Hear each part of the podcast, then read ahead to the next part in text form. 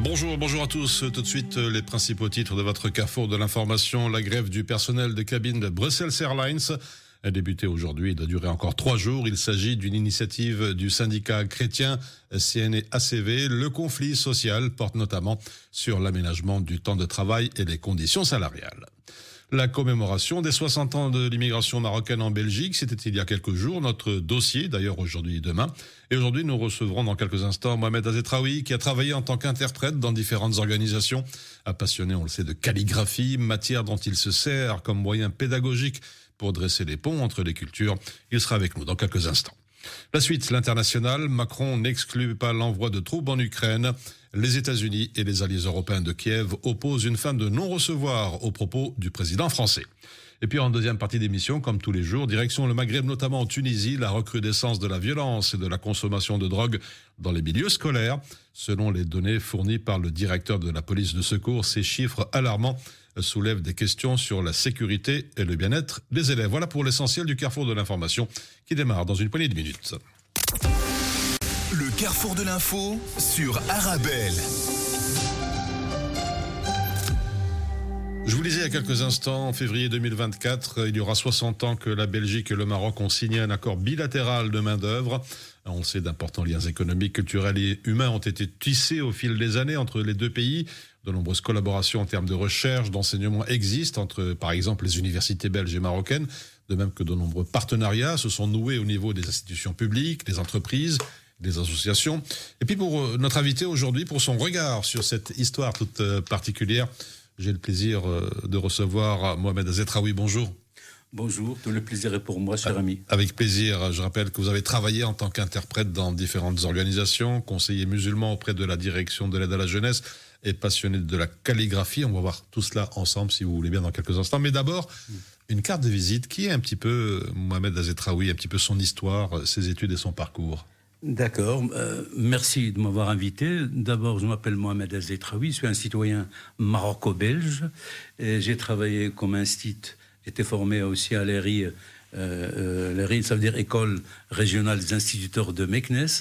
Et j'ai travaillé 18 ans en classe, donc euh, j'avais un passé de de 20 ans dans le cadre de l'enseignement quelquefois, avec le temps, ça commence à peser. Et j'ai pensé aller ailleurs. Vu que j'ai visité la Belgique en 77, j'ai aimé ce pays. Et puis les années 80, j'ai pensé m'installer définitivement. Comme vous l'avez signalé, j'ai travaillé comme interprète auprès de pas mal d'institutions, entre autres le HCR, euh, Commissariat des réfugiés, et l'ISM, Interprétariat social et médical. Mhm. Et puis en un 2007, j'ai suivi une formation avec euh, l'arrivée du premier exécutif des, musulmans de Belgique. Donc, en quelque sorte, je suis le premier conseil musulman à signer avec un organisme étatique.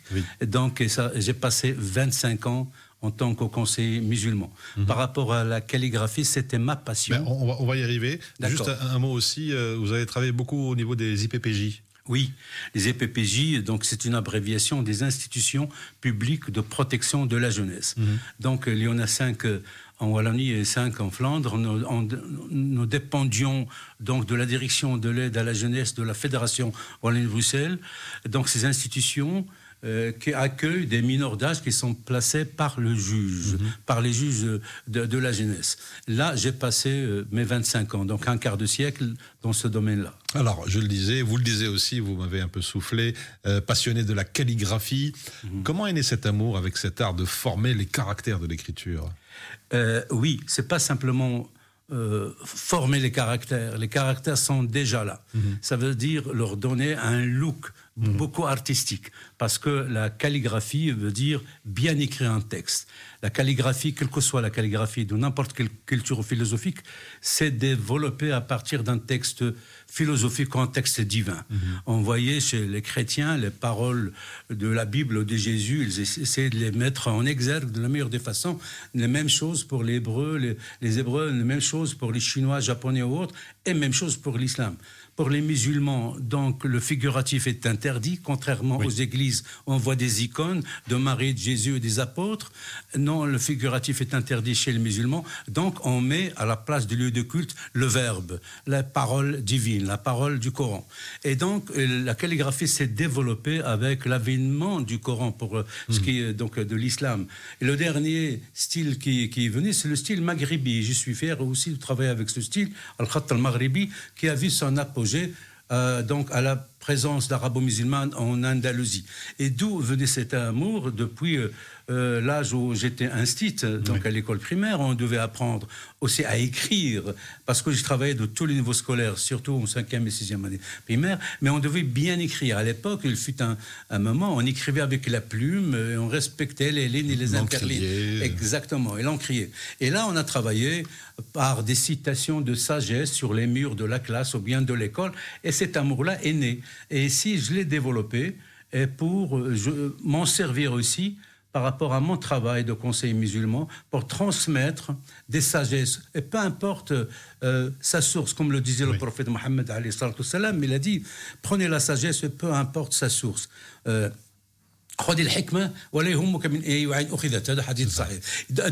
donc n'importe quelle sagesse d'un philosophe ou autre, si on sait l'utiliser dans le mode de vie, pourquoi pas? Et on le mettait en exergue avec une calligraphie arabe et tout le monde s'accrochait, que ce soit musulman ou pas, que mhm. ce soit laïque, euh, catholique ou autre. Et, et, même, quelquefois, s'allier des contacts avec euh, les parents des mineurs, quand il a une coupure, avec une carte calligraphiée pour les parents, ça les mettait encore ensemble. C'était aussi un moyen pour vous, un moyen pédagogique pour euh, rapprocher aussi les différentes cultures. Mais c'est ça ce que j'ai dit, peu importe la source, mhm. pour rapprocher dans les cultures. Et j'ai donné cours, euh, des cursus dans différentes euh, bibliothèques communales, ici à Bruxelles et ailleurs, et des centres culturels, et je continue à le faire maintenant aussi ici où à Lille ou en Flandre aussi. Il m'est arrivé d'aller là-bas en Flandre. Alors vous continuez à travailler, on le voit, dans le milieu associatif et scolaire. En revenons à mm. cet euh, anniversaire, entre guillemets, il y a 60 ans, la Belgique et le Maroc signaient cette convention euh, d'occupation des travailleurs marocains. C'était exactement le 17 février 1964. C'est un, accord qui allait, ils ont posé les bases de, l'immigration marocaine en Belgique. Mm-hmm. Quel est votre regard vous êtes ici depuis plusieurs générations, justement sur cette histoire de l'immigration un peu marocaine en Belgique? Euh, oui, la date que nous venons de commémorer, c'est un début d'un contrat signé entre les deux royaumes, le royaume de Belgique et du Maroc. Euh, vu que on sait tout, tout le monde sait qu'après la Seconde Guerre mondiale, il avait moins de main-d'œuvre, la guerre a vraiment bouffé pas mal d'âmes pas mal d'hommes, surtout les hommes qui sont partis. Alors, elle était en vue de construction, l'Europe était démolie, mhm. moins d'hommes, alors elle est allée voir ailleurs pour chercher de la main-d'œuvre qualifiée pour les mines d'abord, euh, pour la construction des tunnels de métro, euh, pour la construction du bâtiment. Et dans ce cas-là, elle s'est orientée vers la Turquie, vers l'Italie, entre autres vers le Maroc. Mhm. Et le Maroc, les premiers arrivant dans ce cadre-là. Mais l'immigration, si, on, peut dire, par exemple, euh, les Africains, les, les Maghrébins étaient ici même avant, même avant ça. Pendant la euh, Seconde Guerre mondiale, on sait que le Maghreb ainsi d'autres pays africains étaient colonisés par la France. Donc les habitants de ces contrées-là étaient enrôlés dans la Seconde Guerre mmh. mondiale. On sait que les, euh, oui, les goumiers, des, des tirailleurs euh, on participe avec l'armée française, même en Vietnam, même en Indochine, la guerre d'Indochine. Et donc, avec, bien sûr, la Seconde Guerre, seconde guerre mondiale, la, Belgique, on est témoin d'un Blou, des unités de tirailleurs qui étaient là pour euh, stopper l'avancée de l'armée nazie, l'armée allemande. Donc, elles étaient là les, euh, les, arabo-musulmans, le nord-africain, les africains, ils ont donné leur sang pour la libération de cette terre dans laquelle nous vivons. Mhm. Est venue par après euh, cette migration qui était temporaire au début. C'est ça. Les parents qui sont venus dans la première génération n'avaient pas l'idée de s'installer définitivement ad vitam aeternam ici, mais ils se sont dit pourquoi pas, on va travailler un an ou deux le temps de faire un peu d'argent, ce que ça peut les aider à, à, relancer un petit projet dans le pays. Mhm. Alors c'est aussi une expérience humaine qui a été marquée par des défis et des sacrifices pour toutes ces familles, tous ces mineurs, tous ces travailleurs. Bien sûr, quand on est délogé, que ce, soit avec notre propre gré, ou bien poussé par une envie de, d'aller vers le mieux, ou bien quelquefois en dehors euh, aussi de leur choix, quand ils sont euh, en relais dans un mouvement économique ou autre, c'est vrai, c'est un sacrifice de laisser ses enfants là-bas, ces, femmes ont laissé la femme généralement dans la maison de son père ou bien euh, la maison du père du mari, etc. Les enfants, ils ont besoin de leur père, la femme, elle a besoin de son mari. Ce qui a facilité aussi pour eux par rapport à l'État belge, il a pris ça avec un œil de considération. Il a dit au lieu de perdre ces ouvriers qui vont rentrer chez eux après un an ou deux, ramenez vos enfants et vos épouses, vous serez bien installés. Mhm. Et ils se sont installés et maintenant, euh, Dieu merci, ils sont considérés comme citoyens à part entière et surtout leurs enfants et leurs petits-enfants Mhm. qui sont maintenant responsables dans ce pays à tous les niveaux, domaine politique, domaine de, euh, partenaires euh, commerciaux, économiques et autres entre le pays, les deux pays, entre les deux royaumes, entre le royaume de Belgique et celui du Maroc. Alors, euh, Mon Azetraoui, pourquoi il est important justement de préserver cette mémoire de l'immigration marocaine en Belgique? Mais c'est pas que ça. Il est, il est très important de de s'attacher à son, hmm. histoire. Parce que vraiment, c'est un tournant dans l'histoire des habitants du Maroc. Il y a cette migration, il n'y a pas qu'ici, il y a ailleurs. Et je trouve qu'il est très important d'inculquer ça à sa progéniture, à ses enfants, pour savoir d'où ils viennent. Comme on dit, celui qui ne sait pas d'où il vient, ne sait pas où aller. Donc c'est très bien, il le faut, il le faut, et leur inculquer les vraies valeurs de leur patrimoine, les vraies valeurs de leur religion et de leur patrimoine aussi euh, national en tant que Marocains. Mhm. Alors, il s'agit d'une commémoration et non pas d'une célébration de cet accord de 1964. C'est une, différence de taille quand même? C'est une différence de taille dans la mesure, quelquefois, comme vous l'avez dit, c'est un sacrifice euh, d'y aller.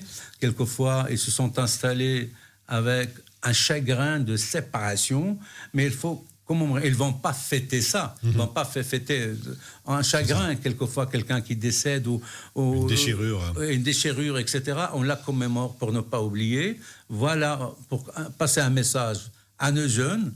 Voilà comment votre grand-père s'est installé ici. Mhm. Il faut qu'ils sachent d'où ils viennent. D'où l'importance aussi de ne pas couper le lien avec la terre d'origine, mhm. avec la culture d'origine, et participer activement pour ce pays, comme si il est le nôtre, j'allais dire comme s'il était le leur. Il est le leur, c'est leur pays. Mhm.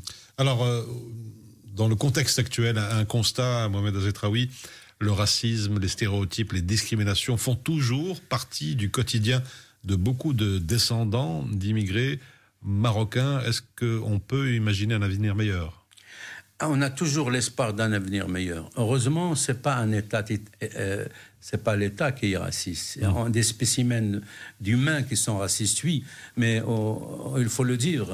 Donc, euh, ce qui est à Dieu est à Dieu, ce qui est à César est à César. L'État belge est un État de droit. Dans la, dans la fonction publique, que ce soit un Africain ou un autre ou un Belge, et, sont sur le même statut, mhm. même rémunération, etc. Mais dans la société, c'est vrai, il y a des mouvances d'extrême droite qui ont un œil un peu, une vision dégradante par, par rapport à des personnes venues d'ailleurs. Mais il faut faire avec. Mais Dieu merci, c'est pas tout le monde est comme ça.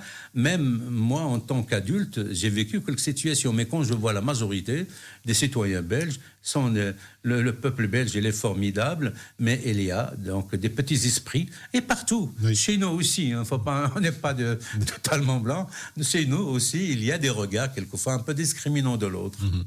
Nous sommes en 2024, 60 ans sont déjà passés. Justement, l'avenir de relations entre les deux royaumes, euh, la Belgique et le Maroc S'il vous plaît L'avenir, quel avenir Oui, oui, oui. L'avenir euh, s'annonce bien. Mhm. D'ailleurs, euh, le Maroc, il a de contact avec, meilleur contact avec la Belgique, avec le, l'Europe. Il a un statut de partenaire privilégié euh, avec l'Europe entière et avec la Belgique.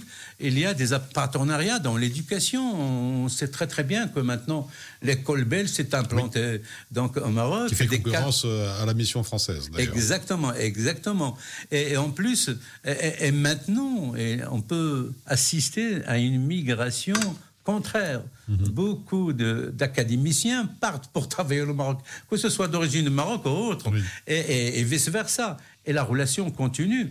Et, je trouve que les deux royaumes sont riches de valeurs et que les citoyens belgo-marocains ou maroco-belges aiment leurs deux pays et ils sont prêts à contribuer pour avancer dans plusieurs secteurs. On sait que des citoyens d'origine marocaine, ils, ont, ils, sont des PDG de pas mal de sociétés, ils sont, euh, il y a des médecins, des chercheurs, même au niveau médical, au niveau mmh. de partenariat euh, social, culturel ou autre, ils sont donc des, des plans sont dressés pour aboutir pour le mieux des citoyens des deux royaumes. Alors peut-être euh, le temps passe très vite. Avant de nous quitter, Mohamed Azetraoui, euh, quelques conseils à donner, peut-être le, message, le, mot de la fin, je pense notamment aux, jeunes issus de, l'immigration pour ne pas oublier l'histoire de ces aînés. C'est aussi l'avenir de, mmh. demain.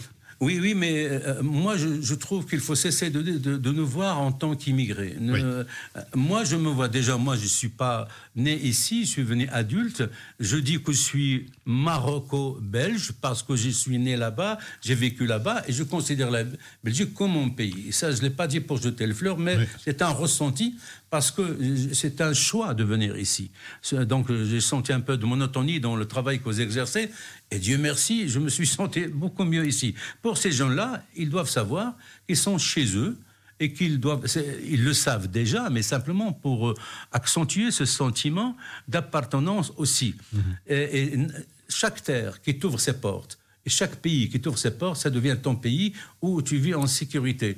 Euh, il y a un certain Aswad, euh, euh, un certain Aboul euh, Aswad, je crois, à Sekhili, j'ai oublié. Mhm. De quelle origine, et Sekhili, ça devrait être en Sicile, parce que cette citation, je l'ai lue euh, sous d'autres euh, nominations, il a dit « Ida »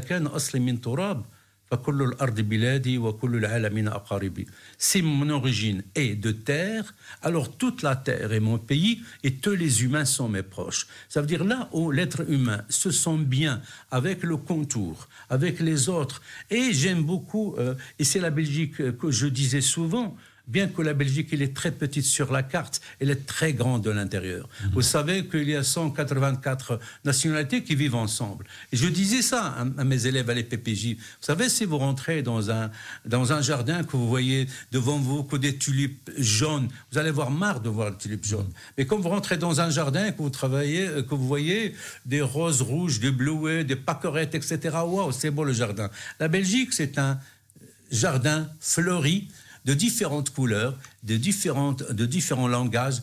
Et ça qui fait le ciment de la Belgique, cette diversité. Cette diversité est, très très utile pour euh, ce pays-là et, pour d'autres pays aussi. Voilà, c'était donc la, conclusion d'un homme passionné, Mohamed Azetraoui. Je rappelle que vous avez travaillé en tant qu'interprète dans différentes organisations, conseiller musulman auprès de la direction de l'aide à la jeunesse et aussi passionné de calligraphie. Merci d'avoir fait le détour par Arabelle. Merci beaucoup. C'est moi qui vous remercie de cette invitation, d'avoir partagé avec vous ce moment agréable. Merci, beaucoup. Avec plaisir. On se retrouve dans quelques instants pour la suite de votre Carrefour de l'info.